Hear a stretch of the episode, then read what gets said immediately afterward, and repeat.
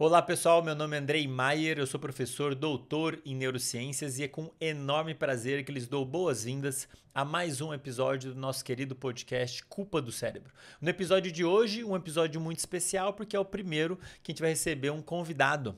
E o primeiro convidado é ninguém menos do que um dos maiores neurocientistas do mundo, professor Michel Lourenço, da Universidade Federal do Rio de Janeiro, que atua também como pesquisador visitante na Columbia University. O professor Michel ele coordena um laboratório muito produtivo na Universidade Federal do Rio de Janeiro, onde eles exploram diversos temas, entre eles o eixo de comunicação do músculo com o cérebro, que a gente vai discutir bastante nesse episódio, assim como os mecanismos envolvidos com memória e humor e doenças neurodegenerativas, como por exemplo a doença de Alzheimer. Atualmente, o professor Michel é membro da Academia Academia Brasileira de Ciências e membro também de comitê da Society for Neuroscience. E recentemente foi apontado pela revista Nature Medicine, uma das revistas científicas de maior impacto na área de ciências médicas, como sendo um dos 11 jovens cientistas para a gente ficar de olho ao longo desse ano, ao longo do próximo ano, que é exatamente o que a gente vai fazer nesse episódio. Nesse episódio, a gente conversou bastante sobre o eixo de comunicação entre os músculos do corpo e o cérebro, falamos bastante de vários sinais sinais químicos que os músculos produzem e que afetam várias funções do cérebro, inclusive emoções, humor, memória. Falamos também do impacto que o exercício físico tem para a saúde mental e de como ele pode ser usado, pode e deve ser usado no tratamento de vários quadros clínicos, incluindo ansiedade, depressão e até mesmo alguns quadros de doenças crônicas, de doenças neurodegenerativas como a doença de Alzheimer, por exemplo.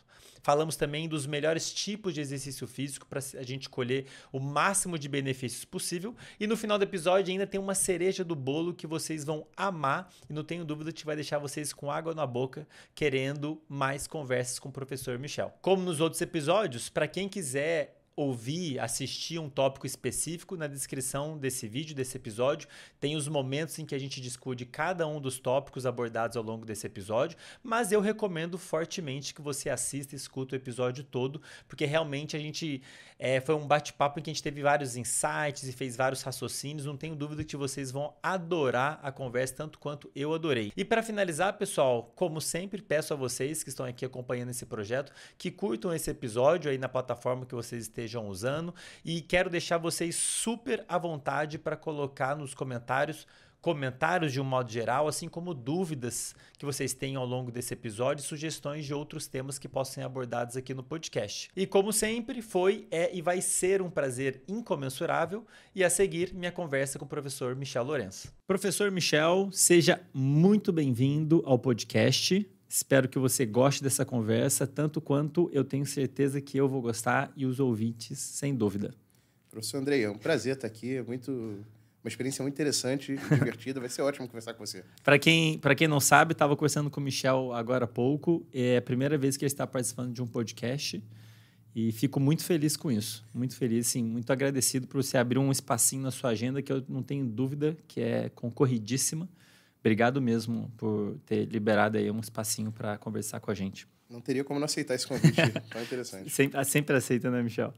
É, Michel, é o seguinte, cara, eu fiquei ontem, nos últimos dias, elaborando todo um roteiro é, né, do, do, que a gente poderia conversar, porque a quantidade de conteúdo das quais a gente pode conversar relacionados a memória, doenças neurodegenerativas, inflamação, é gigantesca. E no final das contas, decidi é, começar contando até uma história que eu não sei se eu já te contei, mas eu me lembro, cara, muito bem a primeira vez que eu soube que exercício físico era bom para o cérebro. Eu estava na graduação, inclusive, para quem não sabe, eu e o Michel, a gente se conhece da graduação lá, a gente fez iniciação científica junto e o Michel decolou e eu fiquei um pouco para trás.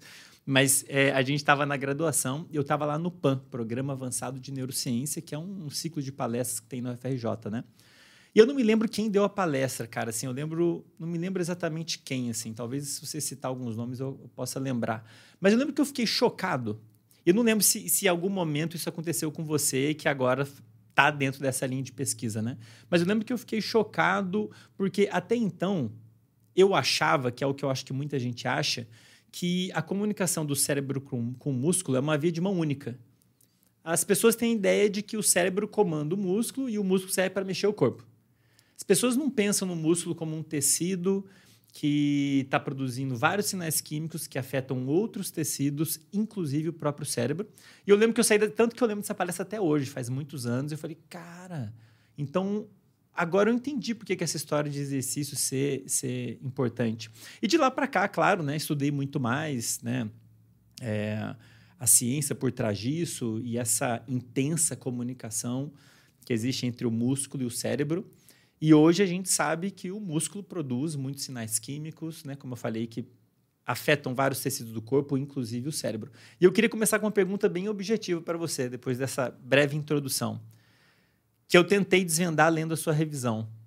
Quantos sinais químicos, mais ou menos, a gente já tem, só para a galera ter uma noção, quantos sinais químicos a gente já tem bem caracterizados, que são produzidos e liberados pelo músculo e que afetam o funcionamento do cérebro? Bom, André, primeiro eu tenho que começar te corrigindo. É, não dá para dizer que você não decolou, né? um acadêmico super inteligente, com um alcance de divulgação que está tendo, eu acho que é, é, um feito bastante notável. Obrigado. Então, acho que você tem que estar feliz por isso. É, bom, é muito interessante a gente lembrar esses tempos de PAN, né? Que a gente, uh -huh. nessa época, assistia com bastante interesse, né? Porque Sim. eram palestras, são palestras muito interessantes.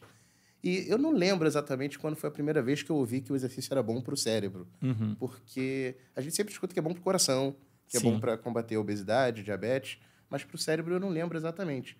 Mas quando eu soube dessa informação, eu fiquei assim, bom, mas o quê? Como?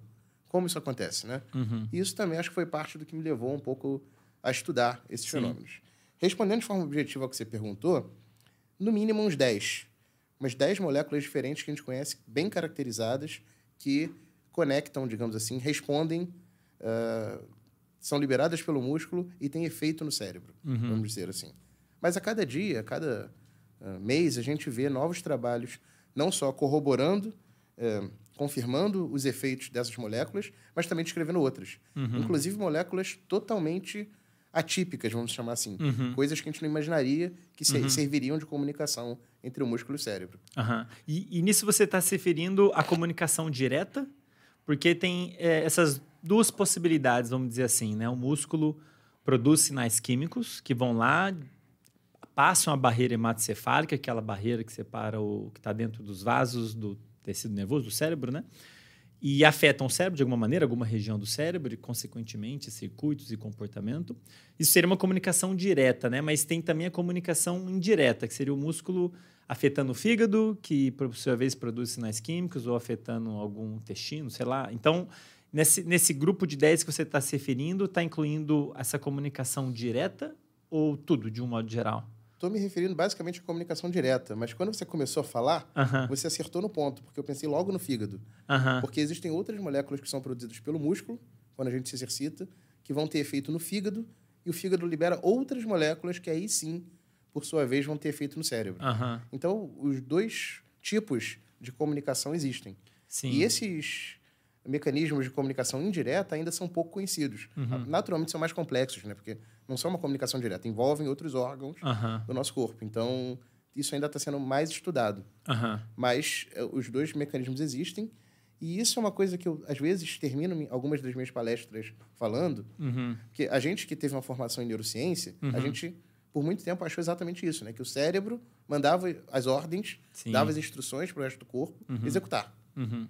E que o cérebro era o grande senhor, o grande né, uh, rei do, do, nosso corpo. Uhum. Mas hoje a gente sabe que a comunicação é bidirecional. Uhum. Então, muito do que o nosso corpo responde, faz, tem efeitos importantes no cérebro. É, inclusive o nome desse podcast é Culpa do Cérebro. Só que talvez eu tenha que fazer uma correção, porque talvez seja culpa do músculo ou culpa do fígado e que vai um apontando a culpa por outro, né? É, Michel, e aí pensando assim, né, para o pessoal que está ouvindo conseguir acompanhar um pouquinho melhor, que tipo de efeitos a gente vê desses sinais químicos, né? Antes da gente começar a falar de quando e como eles são produzidos pelo músculo, é, que tipo de benefícios ou até mesmo malefícios em outros contextos, esses sinais químicos podem ter no cérebro? Olha, André, isso é bem interessante porque uh, que o exercício tem efeitos bons para o cérebro já é conhecido da literatura há muito tempo. Então, quando a gente se exercita, a gente melhora a nossa memória. Por mais uhum. que a gente não tenha problema nenhum de memória, nenhuma doença relacionada Sim. à perda de memória, mas pessoas saudáveis se beneficiam do exercício em termos de memória, em termos de atenção. E uh, as explicações, digamos assim, celulares e moleculares para que isso aconteça se relacionam com, por exemplo, a neurogênese, que é a produção de novos neurônios Uhum. adultos Uhum. no cérebro, com a liberação do cérebro, com o fortalecimento da comunicação entre os nossos neurônios, que são as sinapses. Uhum. Então, essas são as, digamos assim, eh, causas desses benefícios que o exercício nos Sim. traz né, Uhum. no cérebro. E, bom, é, achava-se, inclusive, que eh, o exercício só fazia coisa boa, né? Uhum. Mas o excesso de exercício também pode trazer coisas ruins. É, um de- uma das moléculas que é liberada pelo exercício é a interleucina 6, Sim, que é uma, uma molécula inflamatória. certo. Ela é importante quando a gente está com processos inflamatórios. Mas ela tem papéis, assim, vamos dizer, ambíguos, porque ela Ambíguos. pode ser positiva, então ela pode estimular o nosso cérebro e outros tecidos a otimizarem suas funções, mas em excesso ela pode ser prejudicial. Uhum. Então, existem al- alguns, algumas explicações pelos quais o excesso de exercício também pode ser ruim. Caramba, que interessante, Michel. Você tocou exatamente num ponto que eu fiquei super curioso ontem, porque ontem eu estava revisando a sua revisão, uma das suas revisões, inclusive vou deixar na descrição para quem quiser ler, muito legal, muito didática, né? Obrigado. E na hora que eu li sobre a interleu- eu- interleucina 6, eu pensei desse, algo desse gênero. Eu falei, ué, mas curioso, né? Então, estão falando aqui de um sinal químico que pode trazer benefícios, mas eu me perguntei, não, não é um sinal químico envolvido com resposta inflamatória? Porque, e eu sei que existe toda uma literatura, inclusive você, eu diria que é uma grande referência nesse assunto, sim, de mostrando como que essa resposta inflamatória predispõe o indivíduo a desenvolver doenças, de- doenças neurodegenerativas, transtornos de humor. É, me fala um pouquinho mais sobre isso, Michel. Estou genuinamente curioso. Assim, primeiro, conta pra gente essa questão da inflamação, assim, em linhas gerais, se você quiser, ou da forma que seja melhor. É, por que, que inflamação é ruim para o nosso corpo, no curto e no longo prazo, e para o nosso cérebro, né? Bom, inflamação é, inicialmente é uma coisa boa, né? Sim. É, quando a gente tem uma infecção, por Uhum. exemplo, agora Covid, infecções virais, né? A gente precisa de processos inflamatórios, a gente precisa da inflamação para responder adequadamente e Uhum. eliminar aquele problema do nosso corpo. Então, vamos dizer, é, quando eu estou com Covid ou com gripe, eu preciso gerar uma resposta inflamatória para mobilizar o meu corpo a responder e combater aquela causa da, Uhum. da, eh, do problema que eu estou tendo. E depois essa, essa inflamação é resolvida. Ela é encerrada. Sim. No entanto, algumas condições, eh, algumas outras doenças, causam processos inflamatórios crônicos. Certo. Então, esses processos inflamatórios crônicos aí sim são prejudiciais. Então, quando você tem uma inflamação restrita, controlada e definida no tempo, isso é uma coisa boa. Certo. Mas quando você tem um processo que é crônico e que acaba trazendo, eh, se prolongando por mais tempo do que deveria, isso começa a ser ruim. Isso Uhum. acontece no diabetes, isso acontece na obesidade, isso acontece na doença de Alzheimer, Certo. isso acontece em diferentes doenças. O exercício, sessões agudas de exercício, quando eu saio na rua para correr, ou quando eu vou fazer natação, ou quando eu vou para a academia eh, fazer musculação, eu tenho respostas inflamatórias que são curtas e definidas no tempo. Certo. O o exercício induz um processo inflamatório inicial. E isso é bom. Uhum. Então, ah, dependendo de quanto tempo e da quantidade ah, de citocinas, que são essas moléculas Sim. inflamatórias que eu tenho ah, circulando no Uhum. meu sangue, eh, eu posso ter efeitos positivos ou negativos. Então, a, a inflamação é um processo evolutivo inicialmente bom, Sim. mas que pode se tornar ruim dependendo da- das circunstâncias. Entendi. Então, por exemplo, pegando a interleucina 6 como exemplo, que seria. Ela é tanto uma citocina como uma miocina? A gente pode classificar dessas duas maneiras? Depende de quem produziu e liberou, né? Depende de quem produziu e liberou, né? Tá, é. Vários tecidos podem produzir interleucina 6, sim. Certo. É só para a galera entender, miocina é o nome que a gente dá para os sinais químicos produzidos pelo músculo e liberados pelo músculo, que pode agir localmente ou à distância. Exatamente. Mio de músculos, sinas de célula, imagino, alguma coisa assim, né? É, certo, vamos pegar a interleucina 6 como exemplo, né?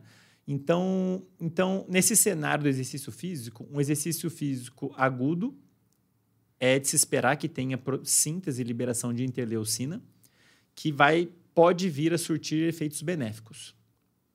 O problema é que se você tiver um, um programa de exercício muito prolongado, muito intenso, essa interleucina pode a permanecer agindo por muito tempo? O problema seria a duração ou a, ou a quantidade de interleucina? É, é uma coisa complicada, porque primeiro que a interleucina 6, ela tem mecanismo de sinalização bastante complexo. Certo. Então não é, ela não sinaliza, ela não indica uma única coisa. Ela indica múltiplas coisas no corpo todo, inclusive no cérebro. E uh, o, a questão do exercício também é complicada porque você tem várias variáveis, certo. vários fatores que interferem no que, que você pode chamar de excesso de exercício. Certo. Pode uhum. ser que seja excesso de carga, pode ser que seja excesso de periodicidade, você esteja fazendo com muita frequência. É, é bem conhecido aí de pessoas que malham e de, fazem exercício regular que é importante você ter períodos de descanso, uhum. de recuperação muscular. Uhum. Então, é, você é, ultrapassar, digamos assim, essa barreira pode gerar um benefício. E também não é só a interleucina 6 que, digamos, uh, medeia a, parte ruim do excesso de exercício. Certo. Tem uma série de outras moléculas que também estão envolvidas nesse processo. Mas, uh, pensando fisiologicamente, a interleucina 6 ela tem um papel importante logo depois que você faz exercício, que é não só favorecer o, o ganho de massa muscular, por exemplo, ela acaba tendo uma ação que a gente chama de autócrina, uhum. ou seja, o músculo produz interleucina 6 e essa interleucina 6 age nele próprio, uhum. além de agir em outros tecidos. Uhum. E, claro, outras células também produzem interleucina 6. Então, uh, o cenário acaba sendo bastante complexo para a gente definir uma, uma, razão mais simples. assim. Sim. No entanto, eu acho que já é, é, é bastante conhecido e, e, razoável falar que uh, a interleucina 6 pode ter papéis positivos ou negativos, dependendo da intensidade e do, uh, da rotina, digamos assim, de exercício físico. Uhum. E tem alguma maneira, assim, na verdade é uma pergunta dupla agora, né? Porque eu estou aqui me colocando no lugar das pessoas que estão aí vivendo no dia a dia. E aí eu estou me perguntando assim, né? Poxa, como é que eu sei se o que eu estou fazendo é o adequado ou não? Existe alguma maneira de eu avaliar, a pessoa avaliar se, por exemplo, a prática de exercício que ela está tendo está sendo excessiva? Que sintomas a gente poderia esperar de uma pessoa que está tendo uma resposta inflamatória inadequada? Olha, por exemplo. É, excesso de lesões, ter lesões mais frequentemente, uhum. fadiga muscular, um bom excesso de fadiga, na verdade, porque fadiga é normal Sim. logo depois que a gente faz exercício. Mas quando você se sente cronicamente que Uh, na verdade, você está com menos energia em vez de estar com mais, com mais disposição, né? Mas eu acho que a avaliação adequada precisa ser feita por um professor de educação física, claro. um educador físico, ou por um fisioterapeuta, né? Claro. E, e, e acho que programas de exercício têm que ser acompanhados, né? Sempre, né? Sempre com uma prescrição adequada, dependendo do, da pessoa, da, das demandas, do que, que ela quer atingir, de, de eventuais limitações físicas. Uhum. Então, acho que isso tudo tem que ser acompanhado. O que eu acho que não, não sei se é, se é o caso da maioria das pessoas, né? As pessoas acabam indo uma academia, né? Se inscreve na academia, tudo bem, tem lá um, os, os instrutores para auxiliar, mas honestamente eu não sei até que ponto esse tipo de avaliação é feito, assim. Pelo menos nunca comigo nunca foi feito, talvez por falha minha, né? É, então... É, existem, André, assim, parâmetros mais fisiológicos que talvez deem para ser medidos e que você consiga determinar um que a gente chama em inglês de overtraining, né? Sim. É, mas não parece ser o caso da maioria das pessoas, porque acho que as pessoas, na verdade, fazem menos exercício do que deveriam, né? Sim.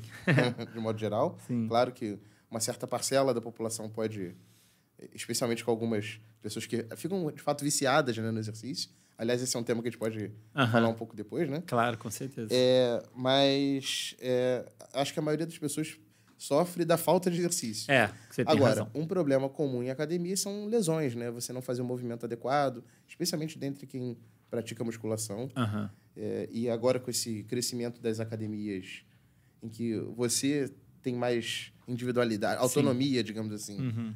para fazer esses exercícios, isso se torna um pouco complicado. Então, isso tem um lado bom, que é expandir o, o acesso ao exercício físico para a população, mas tem um lado ruim, que é um potencial aumento de lesões e uma falta de acompanhamento individual, né? Sim. É, e quando a gente fala de excesso de exercício, Michel, pensando à luz de, da resposta inflamatória e do efeito que isso pode ter na pessoa, porque a pessoa pode eventualmente tá, ter, imagino, o humor dela meio deprimido, uma sensação de fadiga, uma dor excessiva, uma sensação, percepção de dor excessiva. Isso poderia acontecer, por exemplo, a gente falou que depende do tipo de exercício, né? A carga que você pega, ou se é que você pega a carga, às vezes é correndo. Mas é esse, esse quadro negativo, né? uma resposta negativa, consequências negativas do exercício, poderia acontecer, por exemplo, em um treino isolado? Ou é algo que a gente pode esperar de um treino de vários dias? As duas coisas podem acontecer. Você pode ter um excesso de carga ou, ou atividade num determinado dia, e isso te levar a uma sensação de dor, uma percepção de dor uh, excessiva e, e, enfim, problemas notórios, né? Uhum. Mas isso também pode vir com a repetição. Então, uh, as duas coisas As duas coisas. Porque eu fico me perguntando, que é um grande desafio que as pessoas têm na hora de estabelecer, de criar hábitos relacionados à prática de exercício, é, me para, especialmente quando se fala em academia, muitas pessoas têm muita resistência, elas têm uma experiência neg muito negativa com, com a academia em si, ou com a prática de, de exercício. E enquanto estava me falando, me fiquei me perguntando se, em parte, isso talvez não tenha acontecido por uma má orientação, né?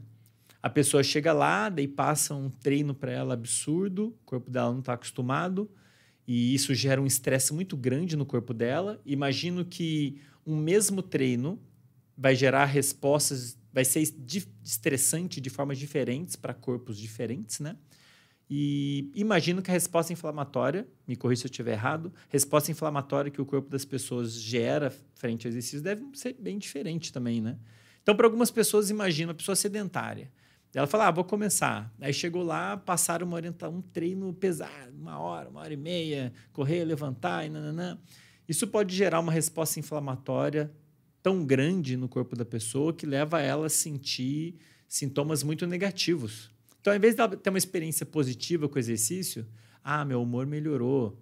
E no longo prazo, talvez melhoras de memória, de aprendizado, de bem-estar, ela acaba tendo uma experiência negativa, o que, obviamente, vai fortalecer ela a não ir mais, né? Sim, por isso que é super importante ter um acompanhamento adequado. Isso, de fato, acontece dependendo, assim, da, da interação que a pessoa tem com o instrutor ou, uhum. às vezes, da própria formação que o instrutor tem. Porque, enfim, especialmente quem, vamos chamar assim, treina pesado, Sim. É, quer botar metas mais duras, digamos assim, mais fortes. Uhum. Especialmente uma pessoa obesa que é sedentária, ela tem que perder peso. Uhum. Ou ela talvez precise perder peso.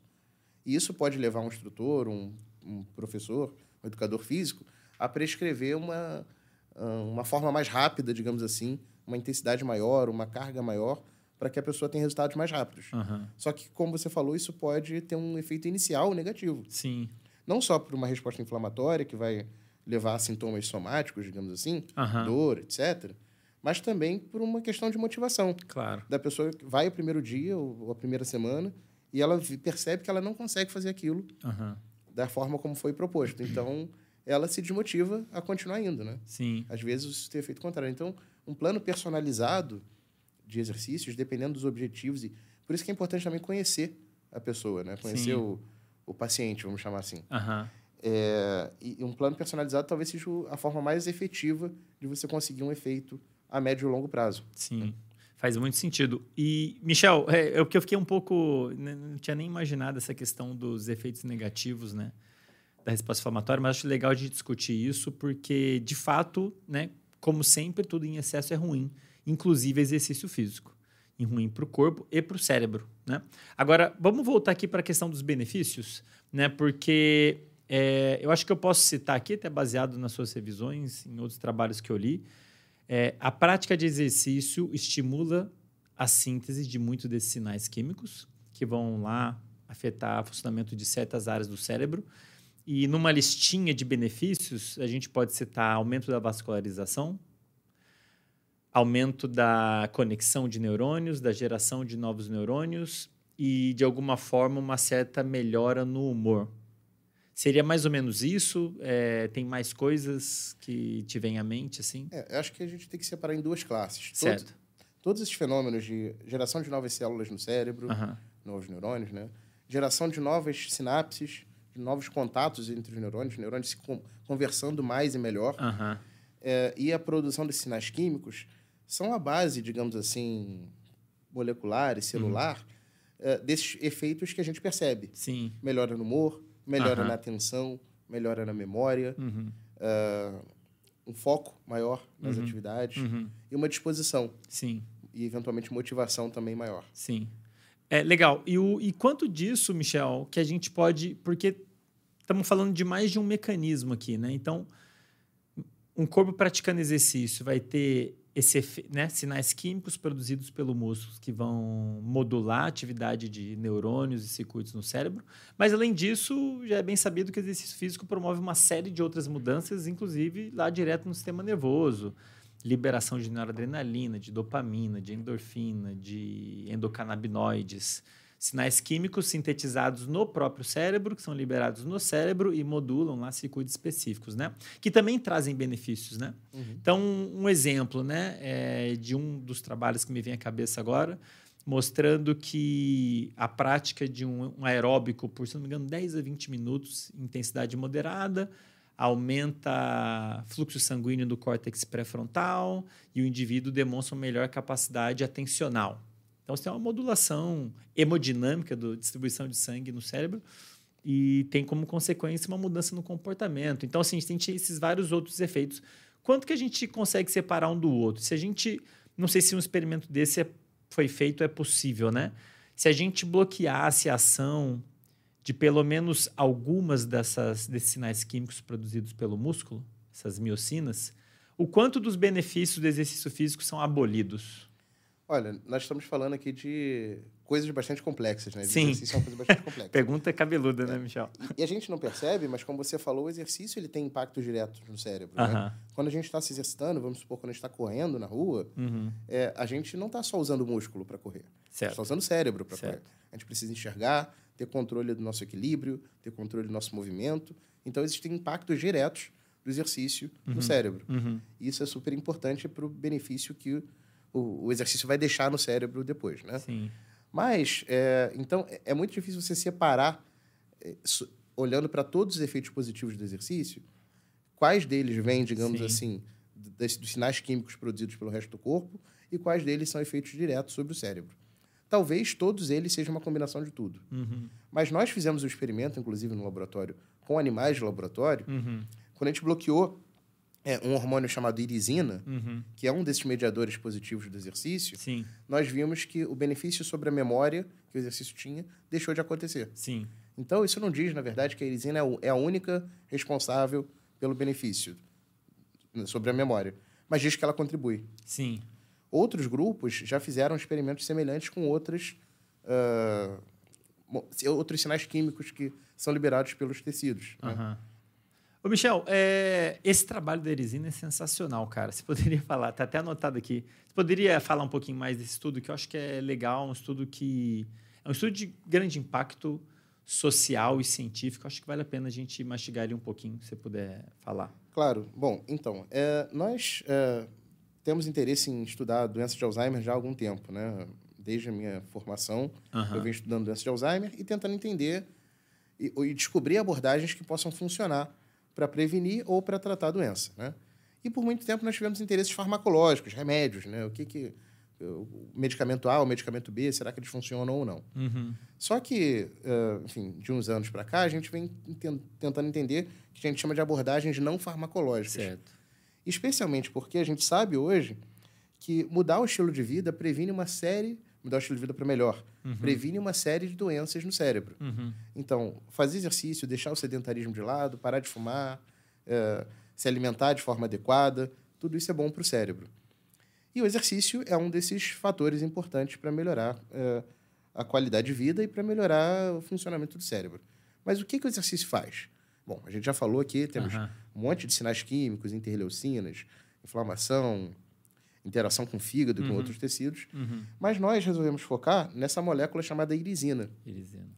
que é, digamos assim, uma das mais recentes descobertas de mediadores de sinais químicos que mediam o efeito do exercício. Aham. Só, Ela- só uma, uma pergunta, Michel. É, teve algum motivo em especial para vocês terem focado na erisina, a luz? Porque até aquele momento a gente já sabia que tinham outros sinais químicos, né? Por que vocês quiseram focar na irisina. Exato. Até aquele momento tinham outros sinais químicos, mas é, a irisina aparecia como mediador importante, porque é um sinal químico produzido pelo músculo logo depois do exercício e que regula o nosso metabolismo. Uhum. Então, esse era o interesse do nosso grupo, por outras razões. E também porque sabia muito pouco sobre a irisina. Certo. Então, eu acho que a gente, como cientista, a gente Sim. quer descobrir o desconhecido, né? Claro, claro. Então, a ideia de pesquisar o efeito da irisina no cérebro veio muito desse, dessa curiosidade sobre o que que a irisina... Se a irisina poderia fazer alguma coisa no cérebro e como. Uhum. Né? E aí, essa, essa molécula, esse sinal químico, foi descoberto por um grupo de Harvard, da Universidade de Harvard, nos Estados Unidos, é, como algo que é produzido pelo exercício e que regula a gordura, regula o nosso tecido adiposo, Uhum. para ser mais preciso. Promove mudanças que são positivas para o tecido adiposo. Uhum. Só que o que a erisina, se a erisina fazia alguma coisa no cérebro, era uma coisa pouco conhecida. Uhum.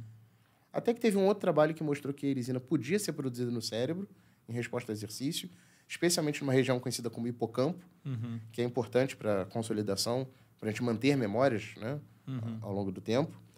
E nós fomos ver se a erisina tinha algum efeito, alguma relação com a doença de Alzheimer. Então, em resumo, assim, nós observamos que a erisina está diminuída no sistema nervoso central de pacientes com a doença de Alzheimer, Sim. e que quando nós repomos a erisina, quando nós damos irisinas, aí em modelo animal, né? Em Sim. animais de laboratório, para camundongos que têm sintomas de Alzheimer, Uhum. nós vemos uma proteção contra os efeitos, ah, enfim, deletérios que a doença de Alzheimer tem nesses modelos animais. Uhum. Além disso, nós observamos, como comentei brevemente, que quando você bloqueia a irisina, o efeito positivo que o exercício teria não acontece mais. Ele foi totalmente abolido. Foi totalmente abolido. Foi totalmente abolido. Aham. Mas, novamente, isso não quer dizer, na verdade, que a erisina é a única coisa que faz esse, faz Aham. esse papel. Sim. Mas dá uma evidência importante de que a erisina é, É. sim, Tem um papel importante. exatamente. Tem um Não papel pode não importante. ser a única, mas tem um aparentemente é uma evidência forte que tem um papel importante. Parece essencial para o efeito benéfico do E, exercício. e- e no caso da erisina, os principais efeitos que vocês observaram for- foram relacionados à memória?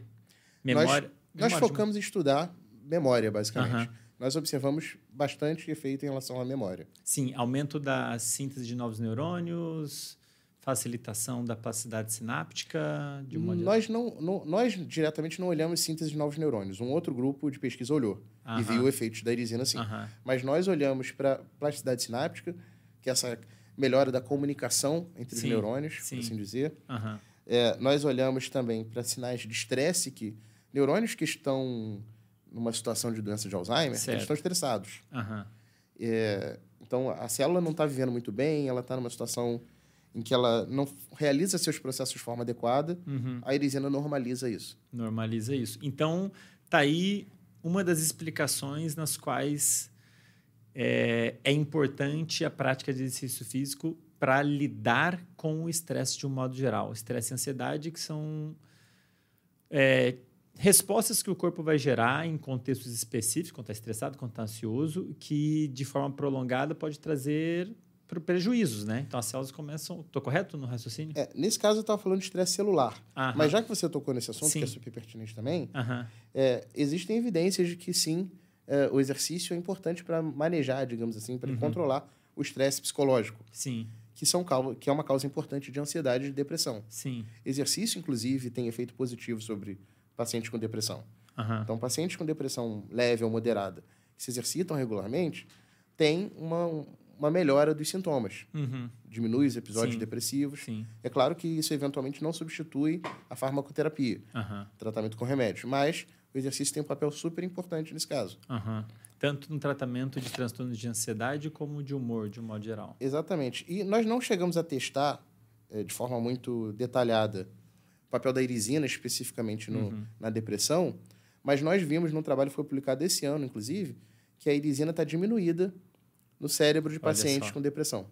Caramba, que interessante. Mas será que ela está diminuída porque a pessoa, por estar com depressão, está vivendo uma vida mais sedentária? Essa é uma pergunta que, assim, sempre fazem pra gente. Sempre Ah, perguntam pra gente. Aham. O que, que vem primeiro, é o ovo ou a galinha, né? Sim, Ou seja, sim. será que a irisina diminuída causa sintomas de depressão? Ou será que o paciente já está depressivo, se movimenta menos, faz menos exercício e por isso tem menos irisina? Aham. Não dá muito para dizer, porque acho que teria que desenhar um estudo especificamente para estudar isso. assim. Sim. Eu acho que as duas coisas podem acontecer. Acho que a, a Que diminuição se de retroalimentam. Exatamente. A diminuição de erisina, por outras razões, eventualmente, até metabólicas, Sim. pode contribuir para o estabelecimento da depressão, e isso aí gira uma bola de neve, que o paciente deprimido se exercita menos e tem menos erisina e vai piorando o quadro. Caramba, ô Michel, eu acho esse, esse assunto. Eu fico maluco, cara. Eu tô louco para entrar numa pergunta que é. Eu ia deixar para depois, mas vou pegar esse gancho que eu acho que é uma reflexão muito legal para todo mundo. É porque quando eu comecei a ler esses trabalhos, o seu trabalho, outros trabalhos, quando eu comecei a ler mais. O porquê a gente ouve que exercício físico é importante para a saúde, mas assim, o legal é você ver o porquê, como, porquê. Como a gente falou, excesso também pode ser ruim.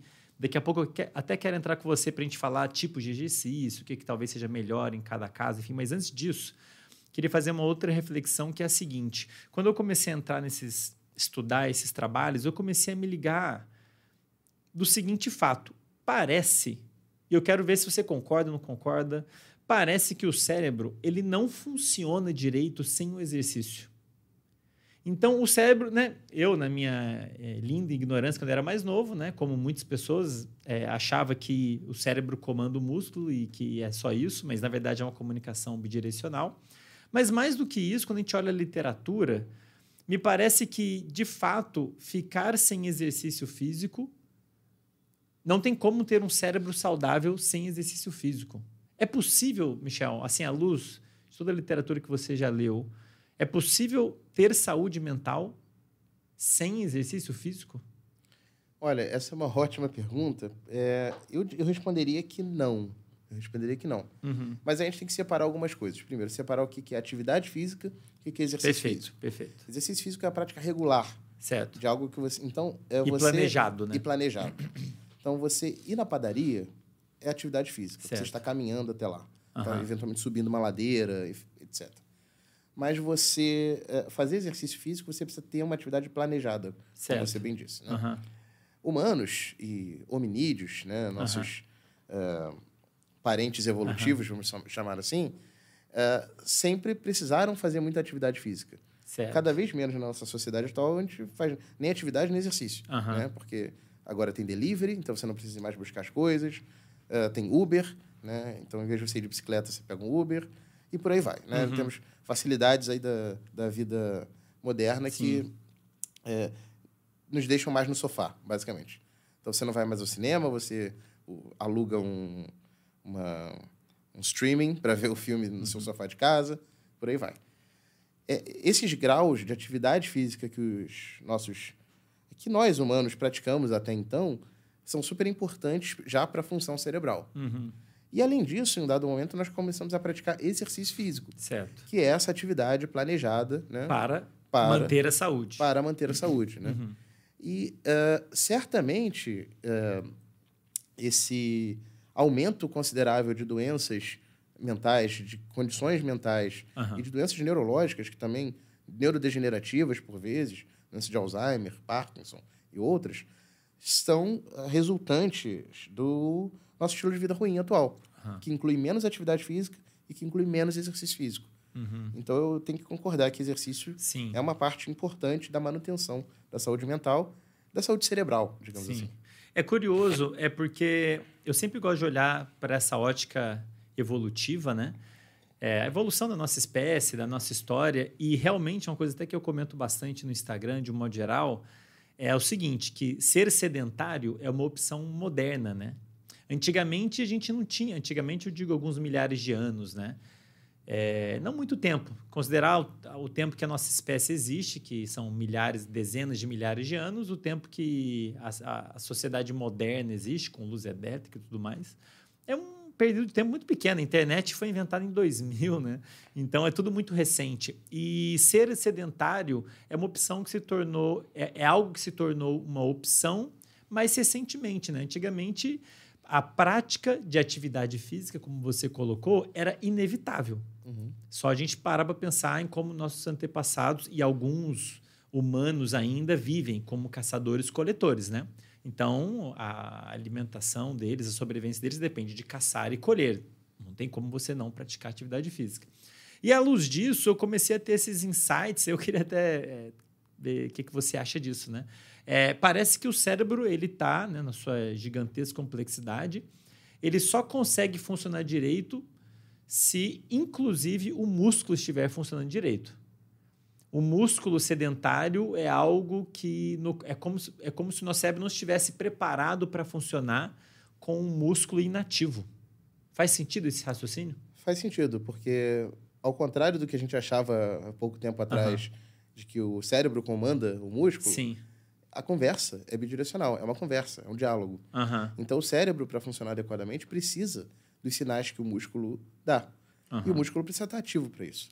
Nossos músculos esqueléticos precisam estar ativos para que isso aconteça. Uhum. Então, já a atividade física, como acho que a Organização Mundial de Saúde preconiza, fazer atividade física é melhor do que não fazer nada. né? Sim.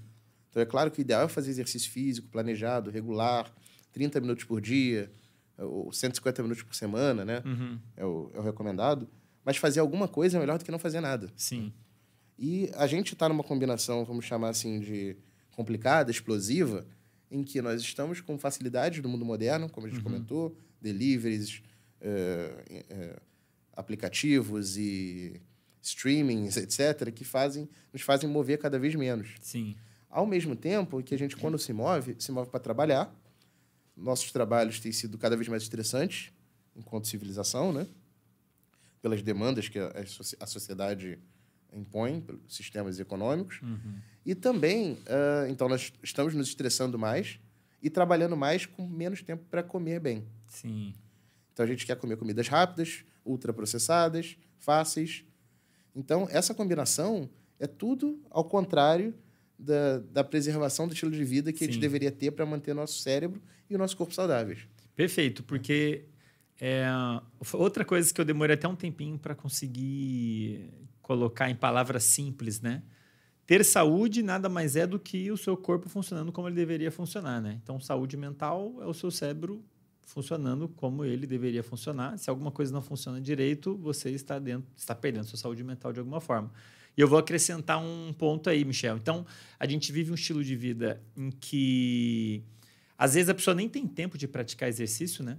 Não é nem que ela não quer, às vezes ela não tem tempo, uma mãe solteira, com filho em casa, ela pratica atividade física. Talvez ela não saiba, inclusive o fato dela saber ou não pode ter um impacto. Não sei se você já viu alguns trabalhos legais nessa área que trabalha, estuda mais essa parte de mindset. Inclusive, tem um trabalho que eu adoro, que eu já comentei em algum outro episódio, das camareiras no hotel. Já ouviu falar desse, desse trabalho? Não, esse não. Ele é um trabalho, é um trabalho antigo já, feito lá por uma pesquisadora da Universidade de Stanford, chama Elia Crum. Ela, quando ela fez esse trabalho, ela era orientada por uma outra pesquisadora que era de Harvard. Ela estava em Harvard na época. E é um trabalho muito legal porque eles mostraram, eles queriam investigar o quanto a consciência do que você está fazendo impacta o seu corpo. E nesse caso, eles foram estudar lá camareiras num hotel, né? É, por que, que eles escolheram camareiras em hotel? Porque é uma atividade profissional no qual a pessoa precisa praticar atividade física. Não é exercício físico. Elas não estão praticando aquela atividade para fins de saúde. Mas no final das contas, por ser uma atividade física, pode trazer, também trazer benefícios. Eles queriam- só te interrompendo, que claro. realmente é uma atividade física bem, Sim. bem forte Tem até, que né? subir escada, Sobe, trocar desce, lençol. empurra É, carrinho, troca lençol. É, né? é uma atividade física intensa. Intensa. E eles até fizeram um cálculo nesse trabalho do gasto calórico, enfim, fizeram alguma análise em relação a o que, que era atividade física em termos de intensidade, né?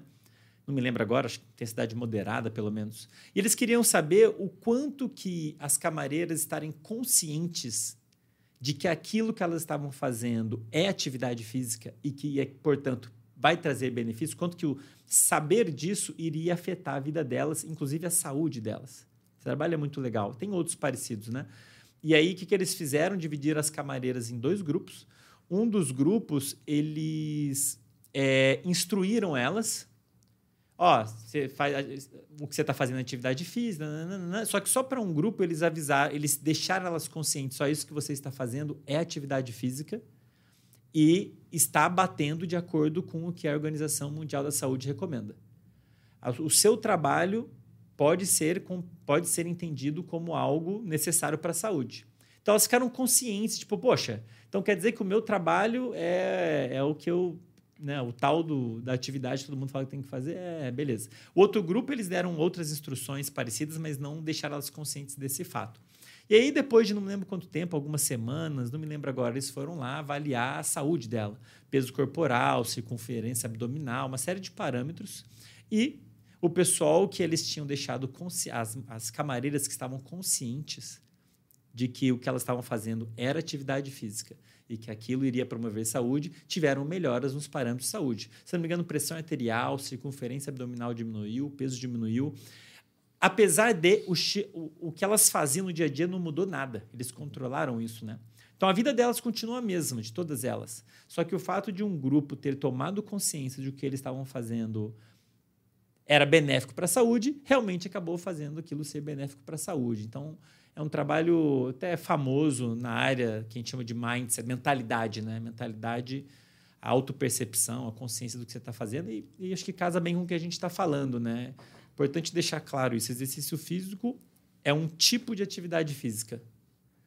É uma atividade física planejada, programada, para promoção de saúde, mas isso não quer dizer que outras atividades físicas que você possa ter no seu dia a dia, como ir andando para o trabalho, ir de bicicleta para o trabalho, é o que eu comento com o pessoal no Instagram, né? Olha, exercício físico não é ir à academia. Uhum.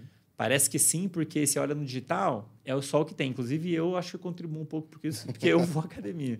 Peço desculpa se eu desencorajei alguém. Eu sei que muitas pessoas têm uma resistência com a academia por vários motivos.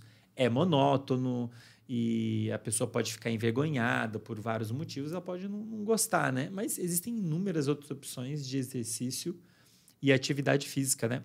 Sim. Agora, é, o Michel, a gente estava falando dos benefícios, né? É, então, prática de atividade física, né? De um modo geral, vai promover, promover uma série de mudanças no corpo, libera o músculo mesmo libera sinais químicos que vão afetar o cérebro. Entre as modificações que a gente observa lá no cérebro, a gente tem, por exemplo, melhora da comunicação entre os neurônios, como você falou, síntese de novos neurônios e por aí vai, uma modificação lá até estrutural, né? O quanto disso a gente pode traduzir para o dia a dia da pessoa?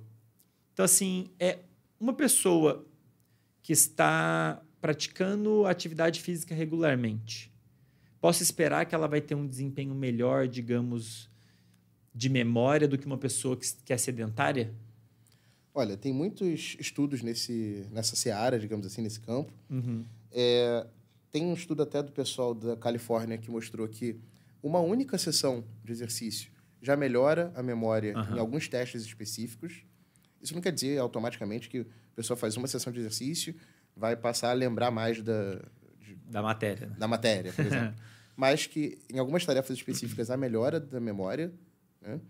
E depende também muito dos protocolos, né? Do, de qual exercício você está fazendo e como. Uhum. Isso ainda é uma confusão, né? Porque é muito difícil sistematizar ainda, porque existem inúmeras possibilidades Sim. de exercício físico. Sim. Eu posso praticar desde é, polo aquático até ginástica rítmica, uhum. até corrida, e golfe. Uhum. Então, é, é muito difícil ainda Sim. sistematizar e dizer qual é o melhor protocolo, em que condição uhum. né, causa a melhor. Uh, mais maior benefícios, efeito, né? mais benefícios, exatamente. No entanto, é, se você agrupa pessoas que exercitam versus pessoas que não exercitam, uhum. você, de modo geral, vê uma retenção de memória maior certo. dessas pessoas que exercitam. No longo prazo. No long, médio e longo prazo. Médio e longo prazo. Porque, assim, tem também o efeito agudo, né? Então, eu pratico exercício, aumento a oxigenação, aumento, tem uns efeitos agudos que vão me permitir ter maior. Depende do exercício também, né? Depende do exercício. Porque me perguntam muito, né? Ah, exercício antes ou depois? E no digital, assim, o pessoal quer coisa mais simples, né? Mas, infelizmente, nesse caso não é tão simples, porque o número de variáveis é enorme, né? A intensidade do exercício, a duração do exercício, qual é o exercício, se é aeróbico, se é de força, se é aquele da meditação, que eu esqueci qual que é o termo técnico para esse tipo de exercício, né? E se é melhor antes ou depois, vai depender muito. Vai depender de muita coisa. Vai depender de muita coisa. Mas, Além é, de mas me individuais também, né? Além de características individuais. Mas é por isso que eu estou perguntando no longo prazo, porque eu estou imaginando uma atividade, seja ela qual for, praticada regularmente, é, fazendo com que o corpo funcione adequadamente por meio da liberação de miocinas e por meio de um talvez um efeito anti-inflamatório em alguns casos. E no longo prazo, então, a gente pode dizer que um grupo de indivíduos que pratica atividade física regularmente tem um desempenho de memória melhor do que os que não. Sem dúvida, sem dúvida. E assim, isso independe da modalidade de exercício que você faz. E tem gente também que argumenta, ah, mas, puxa, eu não tenho uma hora por dia ou duas horas por dia para fazer exercício. Então eu não faço. Uhum. Os 10 minutos, os 15 minutos que você eventualmente dispõe já são melhores do que nada. Sim, né? sim. Eu estava lendo, Michel, é, um livro que eu acho que. Eu vou até te recomendar. Putz, se você lesse esse livro, é grande, se você quiser ler, né? Depois ter seus insights em algum outro episódio, ia ser muito legal. Chama Exercise É de um divulgador. É um neurocientista, eu acho, que tem mais de um livro escrito. Esse é o último que ele escreveu sobre exercício. E olhando o exercício por essas diversas óticas, né? A história do exercício, o que é o exercício. Inclusive, foi ele que comentou em um podcast que nós não somos programados biologicamente para praticar exercício. Isso rolou toda uma discussão na internet, inclusive mandar esse vídeo, ah, aqui tá falando de exercício. De certa forma ele tem razão, porque como a gente discutiu, exercício físico é algo relativamente novo, né? Exercício físico é um é um tipo de atividade física que nós seres humanos inventamos para promover a saúde. Antigamente não existia exercício físico, antigamente bem antigamente, né? É, então, ele fez esse comentário nesse sentido, né? O nosso, nosso cérebro, vamos dizer assim, inclusive os circuitos envolvidos com motivação, eles, de certa maneira, têm uma certa resistência para o exercício físico, porque o objetivo do exercício físico é promover saúde. E que era uma coisa que era para vir naturalmente como parte do seu estilo de vida. Antigamente não era necessário você programar uma atividade física para obter saúde ou melhorar o seu desempenho. Atividade física fazia parte do dia a dia. A pessoa saía para caçar e colher e não tinha como comer alimentos é, é, ultraprocessados. Um terceiro ingrediente que eu esqueci de comentar, falta de sono. As pessoas, então, praticam pouca atividade, comem mal, falta de sono, isso tudo meio que vira uma bola de neve super inflamatória e acaba prejudicando uma série de processos, né? Então ele comentou, esse, o autor desse livro, que eu esqueci o nome agora, vou colocar aí na descrição depois. Ele fez esse comentário, né, falando do exercício é, é, é, ser algo relativamente recente no qual nós não estamos. É, é natural, é natural, natural que esteja, tenhamos uma certa resistência para esse tipo de atividade. É algo novo, é algo que a gente tem que aprender, inclusive para se motivar no futuro a continuar, né? Mas eu estou comentando dele por um outro motivo, porque ele comenta nesse livro, ele traz todos os dados que trouxeram esse famoso valor de 150 minutos por semana. semana, que a OMS coloca. Na época, se eu não me engano, o primeiro trabalho que caracterizou isso foi um trabalho que foi feito em Harvard. Você chegou já a ver esse trabalho, um trabalho antigo. Eles pegaram os dados de ex-alunos de Harvard uhum. e aí fizeram lá uma análise e, e compararam a, a relação entre é, mortalidade, se eu não me engano, né? É, como é que chama? É, é, é, é morte por todas as causas, né? Sim. Em relação à quantidade de exercícios que eles praticaram. por todas as causas. Isso. E viram que quem era sedentário tinha um índice bem maior, né? Olhando a população, do que quem praticava um pouquinho. Só que ele, ele critica um ponto. Ele fala, poxa, será que 150 minutos é, é o necessário mesmo? Porque na hora que você olha esses dados, a gente vê que a maior diferença é entre, em relação à taxa de mortalidade, é entre sedentário e quem pratica um pouquinho de exercício. Falei isso tudo para falar isso. Uhum. Você já chegou a olhar esses dados, Michel? Sim, o que, sim, que, você acha disso? Sim. É, eu acho que outros estudos, assim, eu acho que, claro, a OMS tem que ter um parâmetro para dar uma recomendação, né? Uhum. É, e, claro, quanto mais até um determinado ponto, melhor, né? Uhum. Mas é, existem vários estudos que mostram que qualquer exercício de, estudos que vieram depois desse, né? Uhum. Qualquer exercício já causa um benefício maior, assim, grande o suficiente em relação a quem não faz. Uhum. Então, e acho que isso fica de mensagem também para todo mundo que está ouvindo, Sim. fazer qualquer taxa de exercício físico é melhor do que não fazer. Sim. O benefício que você vai ganhar fazendo 10, 15, 20 minutos por dia é muito maior uhum. uh, do que você não fazer só porque você não tem tempo uhum. para fazer o que a OMS recomenda. Sim. É, se a gente for comparar, colocando em outras palavras, se a gente for comparar a saúde, desempenho e bem-estar de uma pessoa sedentária com uma pessoa que pratica um pouquinho, digamos 10 minutos por dia, a diferença vai ser grande. Vai ser maior do que se a gente comparar uma pessoa que pratica 10 minutos com uma que pratica 20. Então, a maior diferença é entre não fazer nada ou quase nada e fazer pelo menos um pouco, né? É, exatamente aquilo. Você está em casa, você tem, uh, sei lá, morangos para fazer um bolo, né? Você pode ter um bolo de morango Uh -huh. bom, né? Aham. Poxa, mas não tem chantilly. Mas tem Sim. o bolo de morango, sabe? Aham. Então, é, é melhor você fazer o bolo de morango do que você não fazer nada porque Sim. você não tem o chantilly para fazer o- a cobertura. Sim. É, eu acho que isso é um ponto que a maioria das pessoas peca, Michel. Assim, à luz do que. E não estou nem falando um dado científico aqui, na minha experiência pessoal, né, conversando com o pessoal no digital, me parece que muitas pessoas pecam na hora de começar. Como que ela vai começar? Talvez por conta de uma má orientação. Talvez ela esteja seguindo a onda de algum influencer que levanta 100 quilos e é enorme, é uma mulher, mulher toda marombada. E enfim, daí faz assim, faz assado. E aí a pessoa vai começar a ter uma experiência super negativa. E, e, é- e é claro, é claro que o cérebro vai ser resistente à execução de uma atividade super intensa, que exige muito esforço. E é uma atividade que, num primeiro momento, o cérebro não vê muito valor. Leva tempo para o cérebro aprender o valor do exercício físico. Porque, de fato, ele tem muitos benefícios, como a gente já comentou. Então, melhora a memória, melhora o humor, melhora o bem-estar, melhora o sono. Tem uns trabalhos super legais, inclusive é, falando da erisina, melhorando a qualidade, especialmente do sono profundo, se eu não me engano. E então, só que leva um tempo para o cérebro dela aprender isso. Olha, se eu praticar essa atividade regularmente, eu tenho esses benefícios. Agora, se a pessoa já começa na porradaria, né, Michel? E acho que vai ser surte o efeito oposto, né? É, como a gente falou, né, Andrei? Assim, é, o início é complicado. Primeiro dia que você faz exercício, isso causa algum estresse fisiológico. Aham. Bom, geralmente quando a pessoa está muito tempo sem academia e vai lá e pega peso, ela dorme com dor. Uhum. Isso hum, aparentemente não é legal, né? Sim, então, sim. é, mas a médio prazo ela não só ganha mais força, Uhum. como tem todos esses benefícios que a gente está falando. Sim. Então, como você falou, a, a valência que o cérebro atribui àquilo inicialmente Uhum. é diferente da valência que ele atribui a médio e longo prazo. Então, estabelecer esse hábito, estabele... vencer essa barreira inicial Uhum. é, é desafiador. Claro, se a pessoa está se inspirando... Enfim, influenciadores hoje são parte da nossa vida, da nossa Sim. sociedade, e eles, muitos deles servem para inspirar, de fato, as Sim. pessoas a mudarem de hábitos. Aham. Só que acho que as pessoas têm que buscar aquilo que mais se adequa à Sim. própria realidade. Aham. E não esperar que a pessoa vai virar a Graciane Barbosa Aham. em duas semanas. Aham. Né?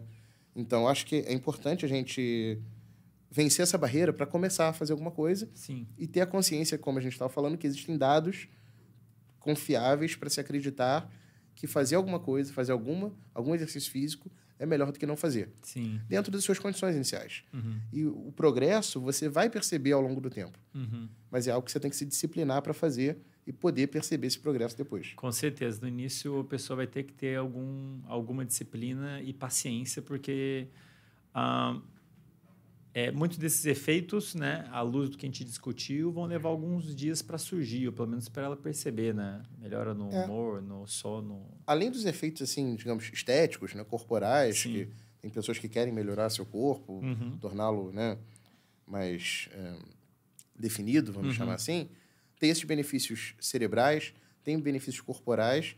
E aí eu quero resgatar aqui um conceito, que é um conceito clássico, que vem mudando hoje, né? Que tem a ver com essa questão do exercício ser uma tarefa para promover saúde. Até um tempo atrás, ou talvez algumas pessoas ainda pensem assim, saúde era considerada a ausência de doença. Certo. Aham. Só que hoje a gente precisa mudar um pouco esse conceito, Aham. porque eh, você tem que pensar na saúde a longo prazo. Certo. Então, hoje você pode estar numa condição que você não tem nenhum diagnóstico de uma doença. Uhum. Você não é diabético, você não tem hipertensão, mas suas, seus hábitos de vida favorecem que, a médio prazo ou cronicamente, você desenvolva uma condição que você não tem hoje. Uhum. Então, o exercício, a- associado à qualidade de sono, associado à redução do estresse, à boa alimentação, são atividades que você vai utilizar hoje para não ter doença no futuro. Sim. Aham. Então, para ter saúde, digamos assim, Não basta você não ter nenhuma doença. Sim. Você precisa tomar medidas ativas para que você preserve essa condição de não ter nenhuma doença. Interessante. É, saúde não é igual ausência de doença. Você pode não estar doente agora, mas não quer dizer que você está saudável. Exatamente. Ah, legal, gostei. Gostei de, dessa forma de colocar. E, e, relacionado a isso, Michel, né, a gente está falando aqui de. que é um tema que eu adoro: formação de hábitos, motivação, disciplina. Isso tudo inevitavelmente toca na atividade de um sistema que o pessoal discute bastante digital, que é o sistema de recompensa. Sistema envolvido em que libera dopamina lá no estriado, núcleo accumbens, e o estriado, que é uma região do cérebro envolvido com a formação de hábitos de um modo geral. E aí, é, à luz dessa nossa discussão, comunicação, músculo e cérebro, nesse contexto de formação de hábitos que a gente está discutindo, Algum desses sinais químicos que estão sendo caracterizados, você, eles modulam a atividade do sistema de recompensa direto? Certamente. Caramba, é, vou vários... até botar aqui. Não, na verdade, vários desses, desses uh, mediadores uhum. têm alguma ação em sistemas de recompensa, notavelmente no dopaminérgicos, né? Certo. Acho que hoje em dia a gente escuta, eu pelo menos vejo, você também deve ouvir, né? Como uhum. um neurocientista bem treinado, muita besteira ser falado sobre o sistema de recompensa e sobre bastante. dopamina. Uhum. Né? É, mas, de fato, você tem mediadores químicos que são liberados pelo músculo que vão atuar no núcleo accumbens, por exemplo. Então, Você sabe beta... dizer qual, qual, irisina, talvez? Qual deles? Irisina eu não tenho certeza. Uhum. Irisina eu nunca vi, mas beta-hidroxibutirato, sim. Beta-hidroxibutirato. Isso aí eu vou anotar depois, que eu não sei É um nome complexo, não, é um nome complicado. Certo. Mas, enfim, existem mediadores que vão atuar no sistema de recompensa para, uh, ah, inclusive, favorecer né, um pouco esse controle do, da motivação de se realizar exercício. Né? Que interessante, Michel. Eu não, não, não, sabia disso, sim. Não tinha lido nada relacionado a isso. Me ocorreu enquanto estava lendo sua revisão. É, e esse, por exemplo, seria um. Imagino que tenham outros, né? Mas pegando ele como exemplo, o beta, o betinha, que é um nome comprido ah, produzido pelo músculo em exercício? Ou ele produzido. Porque tem isso, né? Tem. A gente pode falar de sinais químicos produzidos pelo músculo, ponto final, uhum. que seriam as miocinas. Aprendi isso na sua revisão, inclusive. E tem também os, os, os sinais químicos que são produzidos ou têm os níveis aumentados quando o músculo está em exercício, que inclusive deram uma nomenclatura para eles que são as exercinas. Exatamente. As pessoas gostam de dar nome, né? É, eu, eu sou um pouco contra, assim, ficar dando muito nome, mas nesse caso até que eu, eu gostei. É, então, é, esse, esse, esse, esse sinal químico que você comentou, por exemplo, seria um sinal químico que tende a ser produzido na, com exercício? Não é Talvez? um sinal químico específico do músculo, na verdade, é um sinal químico muito importante para uma série de coisas. Uhum. Ele é aumentado no nosso sangue, por exemplo, quando a gente está em situação de jejum. Né? É, um, é um dos que a gente chama corpos cetônicos. Certo. É, então, e ele ah, serve. um corpo cetônico. Exatamente. Agora, ele serve para, uh, ah, inclusive, nutrir, digamos assim, alguns tecidos uhum. no momento em que você não está com uma glicemia, com uma glicose tão elevada, digamos assim. Uhum. Né? Então, o cérebro consome um pouco de corpos cetônicos e se descobriu, na verdade, isso não tem muitos anos, que o exercício também induz a liberação de corpos cetônicos uhum. e esses corpos cetônicos atuam no cérebro. Sim. Se você pensar em alguma instância bioquímica, e eu não vou entrar em muitos detalhes aqui porque não tá. é objetivo, uhum. mas é, tanto o jejum quanto o exercício são situações de aumento de demanda. Na verdade, que a, a demanda não está sendo suprida. Certo. No caso do, do jejum, você não está comendo, então você não tem uh, muito nutriente para dar conta da demanda uhum. corporal. Uhum. No caso do exercício, você aumenta a sua demanda corporal. Porque você está gastando mais energia. Uhum. Né? Então, nesses dois casos, se aumenta a quantidade de, de desses corpos cetônicos, notadamente do beta-hidroxibutirato, para poder ajudar os tecidos a terem nutrientes suficientes para uhum. as células viverem felizes, né? Uhum. enquanto aquele exercício dura. Só que esse beta-hidroxibutirato ele tem ações pro, que a gente chama de prosinaptogênicas, né? que favorecem a comunicação entre os neurônios, favorecem, no, favorecem novas comunicações entre os neurônios. Isso acontece no hipocampo, mas isso acontece que também tem uh, uma sofre ação dopaminérgica importante, né? Uhum. Mas também no, no, clássico do sistema de recompensa também. Uhum. E como é que é essa ação, se é que a gente tem isso caracterizado de alguma maneira, como é que essa modulação do sistema de recompensa mais específico no núcleo accumbens? É algum é, facilita liberação de dopamina ou talvez algum outro tipo de modulação metabólica? Não sei. Falando de forma mais simples, favorece a liberação, controla a liberação de dopamina. Uhum. Tem duas formas de liberação de dopamina, a tônica e a fásica. Né? Certo. Né? Uhum. E, e, esses mediadores, não só o, o beta, como a gente está uhum. falando, controlam uh, a homeostase. Sim. O, a liberação normal. A liberação normal. Interessante. Isso será que influencia a síntese de dopamina também? É uma boa pergunta. Não sei. É assim, imagino porque curioso, porque o exercício físico, inclusive, né, a gente está falando aqui de vários benefícios. Estou pensando aqui numa pessoa saudável, entre aspas, ela não está com nenhum quadro clínico específico e ela vai ter benefícios. Agora, como você já comentou, esse físico ele é super importante no tratamento de vários, vários quadros clínicos. Né? Parkinson, em que você tem é, disfunção, inclusive de neurônios dopaminérgicos, que não são esses que a gente está comentando, seriam outros. É, tratamento de vício, tem várias evidências mostrando que o exercício físico é super interessante que mais ou menos nesse sentido, é como se trouxesse, porque no vício acontece, é como se esse sistema, colocando em linhas gerais, fosse hackeado, né? o sistema de recompensa, uhum. fazendo o indivíduo ter muita motivação para aquilo que, no qual ela está adicta, né? viciada, e pouco para o resto. E eventualmente pode até ter uma disfunção desse sistema, a síntese de dopamina cai, a liberação de dopamina cai, e o exercício físico é interessante, parece interessante para normalizar tanto a liberação de dopamina como os receptores nos quais ela vai agir, né? E na depressão, naturalmente, em, alguns quadros em, em, que a pessoa tem aquele aspecto de anedonia muito grave, a pessoa está muito deprimido e desmotivada para tudo. Sem ter prazer com coisas Sem né? sentir prazer com coisas que ela habitualmente sente. Então, interessante, porque faz sentido, né? É, então, o exercício físico é um dos mecanismos no qual o exercício físico poderia ajudar, talvez seja por meio de corpos cetônicos que vão modular, de certa maneira, a liberação de dopamina lá no sistema, dopamina, no, no sistema de recompensa. Faz sentido esse raciocínio? Faz sentido, faz sentido. Ah, legal. Claro que quando a gente está falando de exercício, nunca é um mecanismo só. Claro, né? claro. Mas esse é um mecanismo deve, pode ser importante para que isso aconteça de fato. Uhum. Não, eu gosto de, de mergulhar um pouquinho em mecanismos, porque eu, assim como o professor Uberman, eu sou favorável, mesmo que você fale, ó, faça B, faça A para ter B, eu acho importante explicar por quê. Se você fizer A, vai acontecer isso, isso, isso, isso, aí você vai ter B. As pessoas acho que aderem muito mais a uma orientação quando eles entendem a orientação.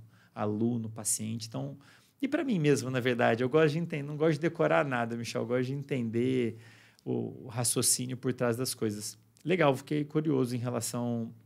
Isso parece que é algo novo, né? Essa essa história do exercício físico, os corpos cetônicos, pelo que é, você falou? Sim, sim. Acho que, pelo que eu lembro, os primeiros trabalhos é, falando, falando que o exercício físico promove corpos cetônicos e que eles são importantes para favorecer as funções benéficas no cérebro são de 2014 e 2015.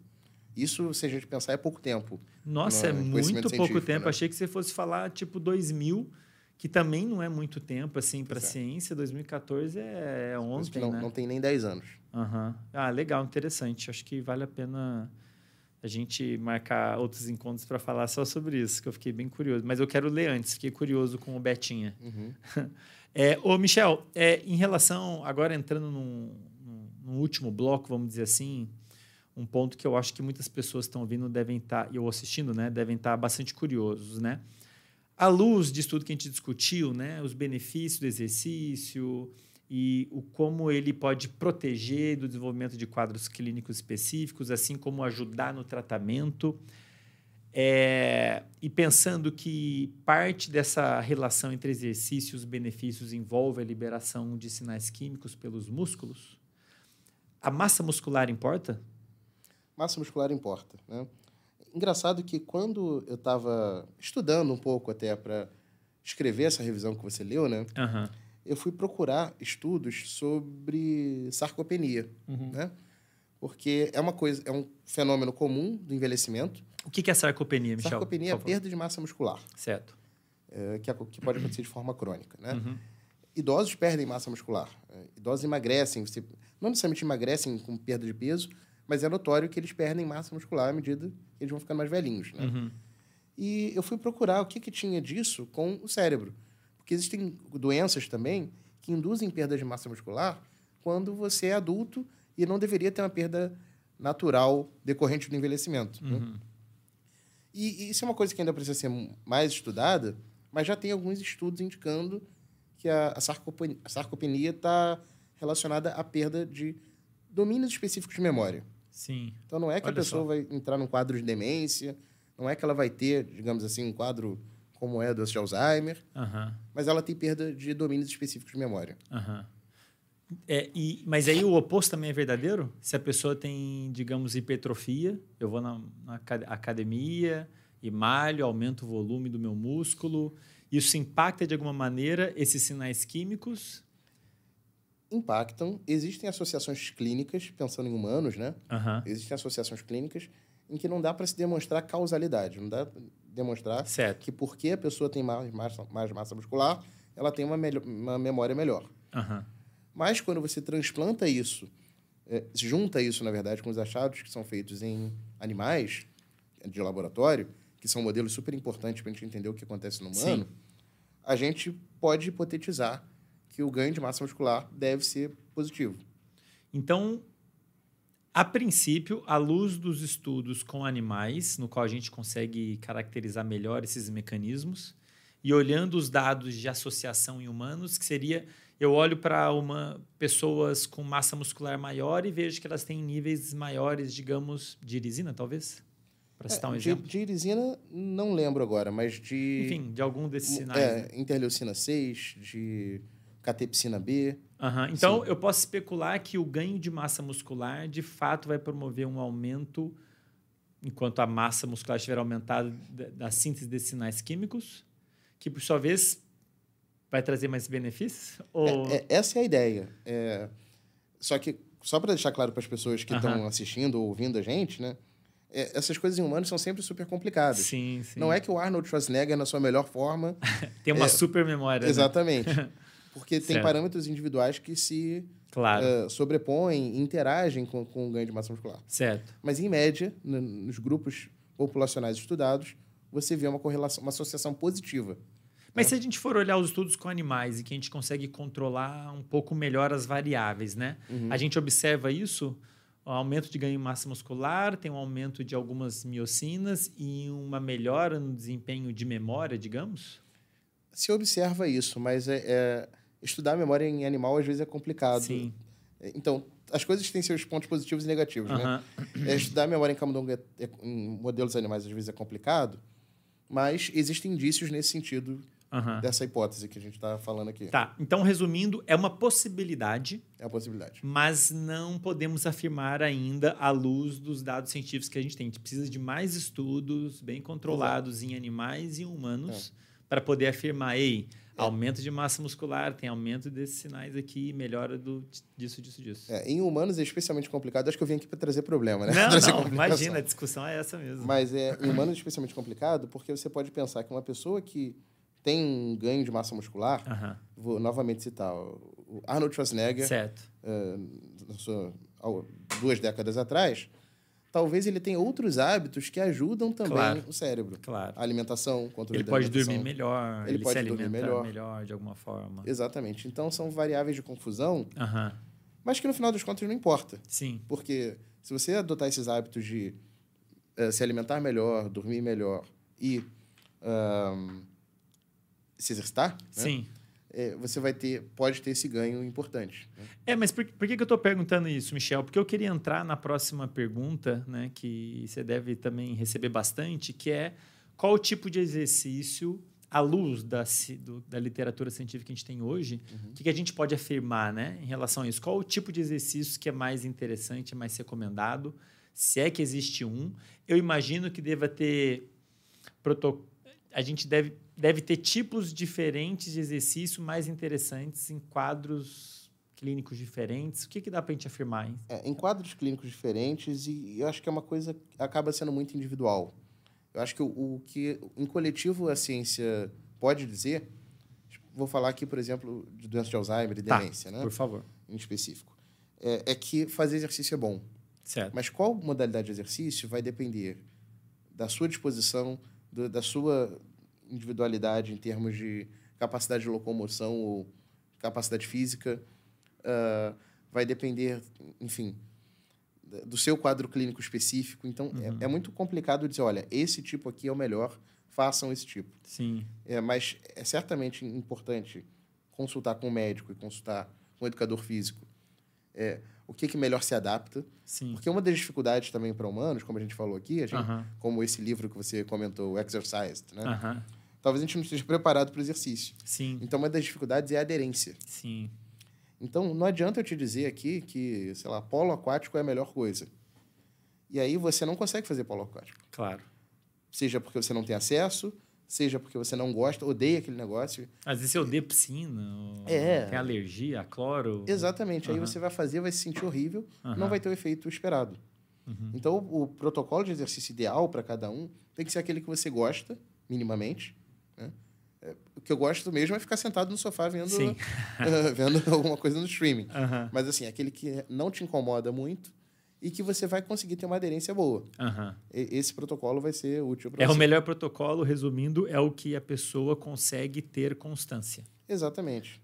Tem um estudo na área de doença de Alzheimer, que é um estudo de 2013, que mostrou que caminhada, caminhada regular, é, é numa determinada população, diminuiu a velocidade de, de prejuízos cognitivos em pacientes com Alzheimer. Uhum.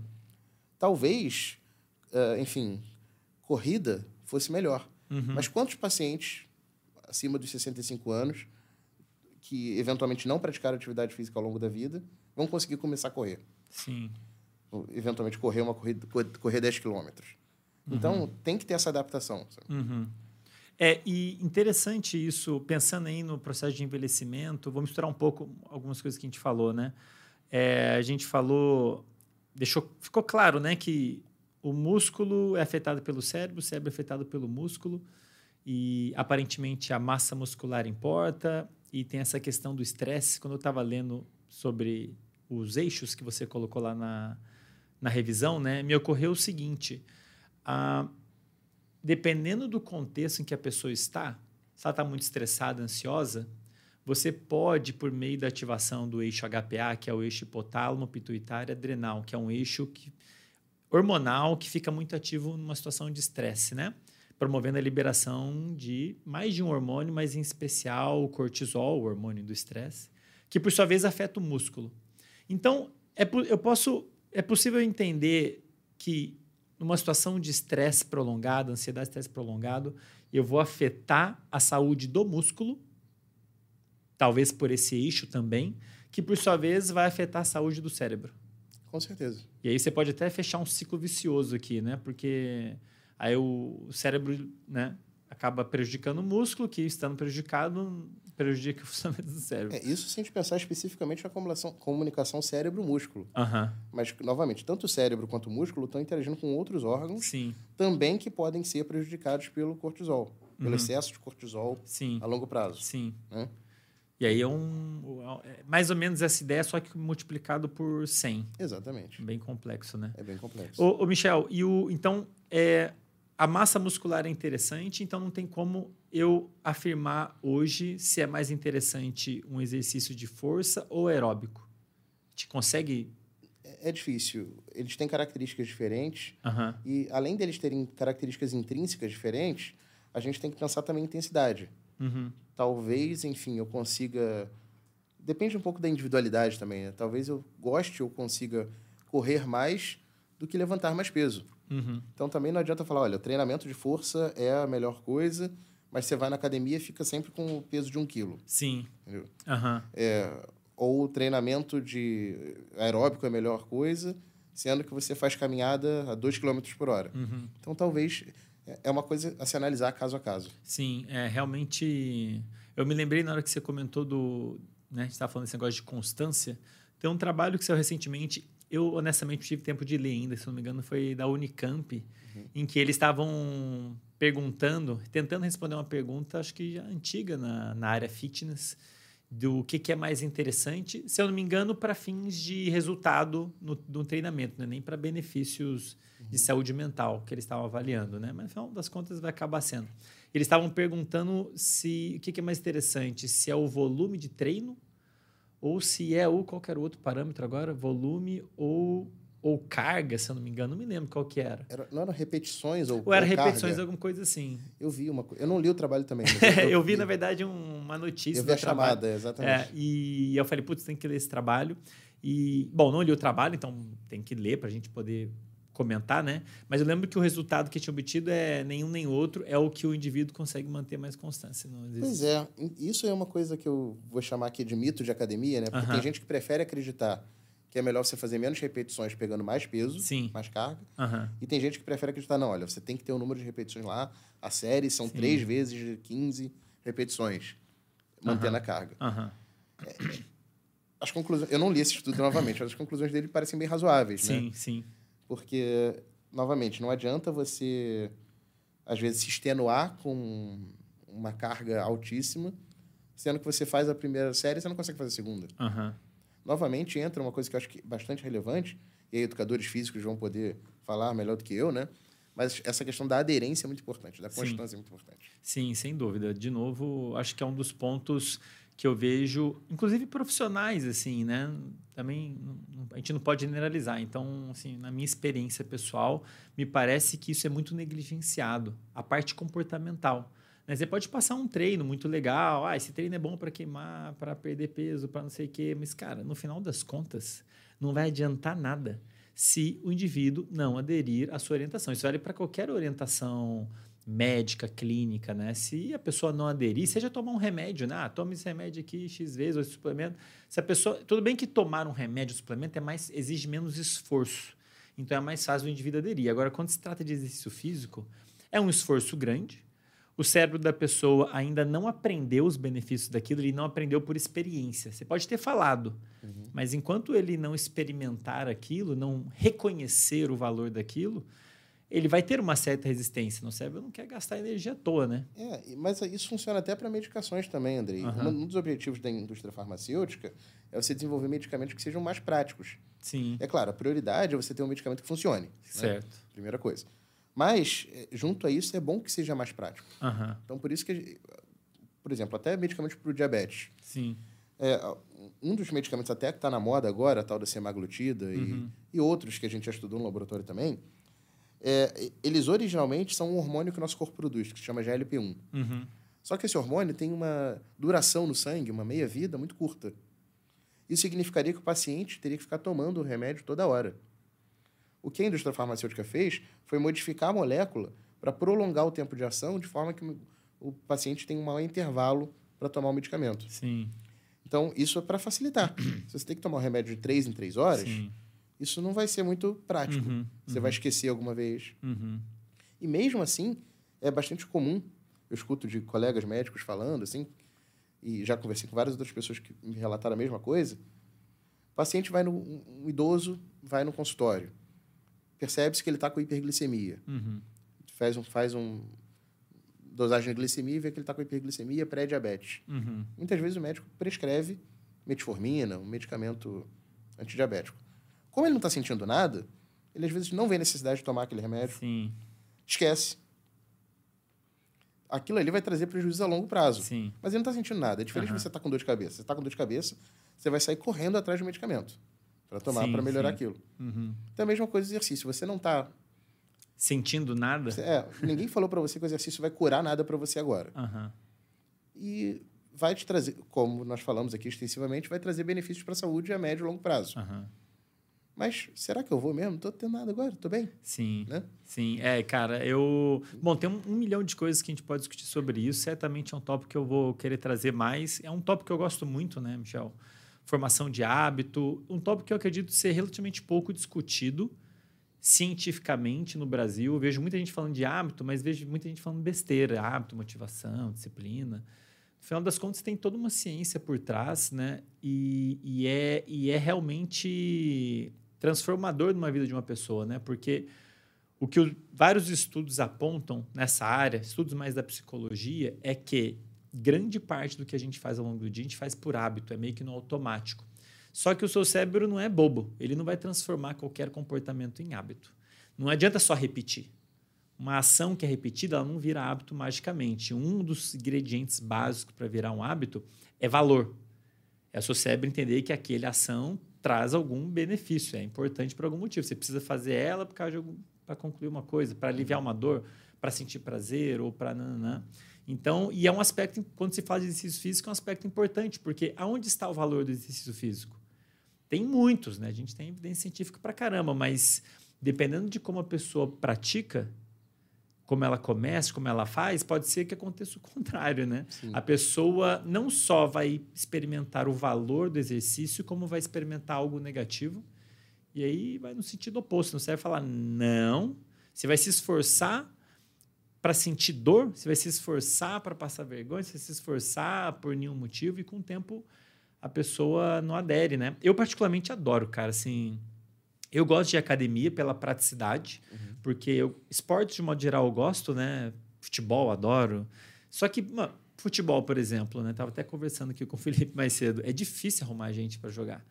Então, eu acho academia prático e eu aprendi a gostar, assim. Eu, eu percebo quão bem eu fico, meu humor melhora. Quando eu estou estressado, eu vou. Faço, enfim, na academia eu faço aeróbico e, e, e musculação, né? E, mas é uma coisa que eu aprendi com o tempo, né? E hoje em dia. E eu percebo que se eu ficar sem, eu começo a sentir diferença. Eu começo, meu sono começa uns três dias na, na minha experiência. Depois de uns três dias, eu começo a sentir meu corpo diferente, eu começo a dormir meio mal, meu humor não fica legal.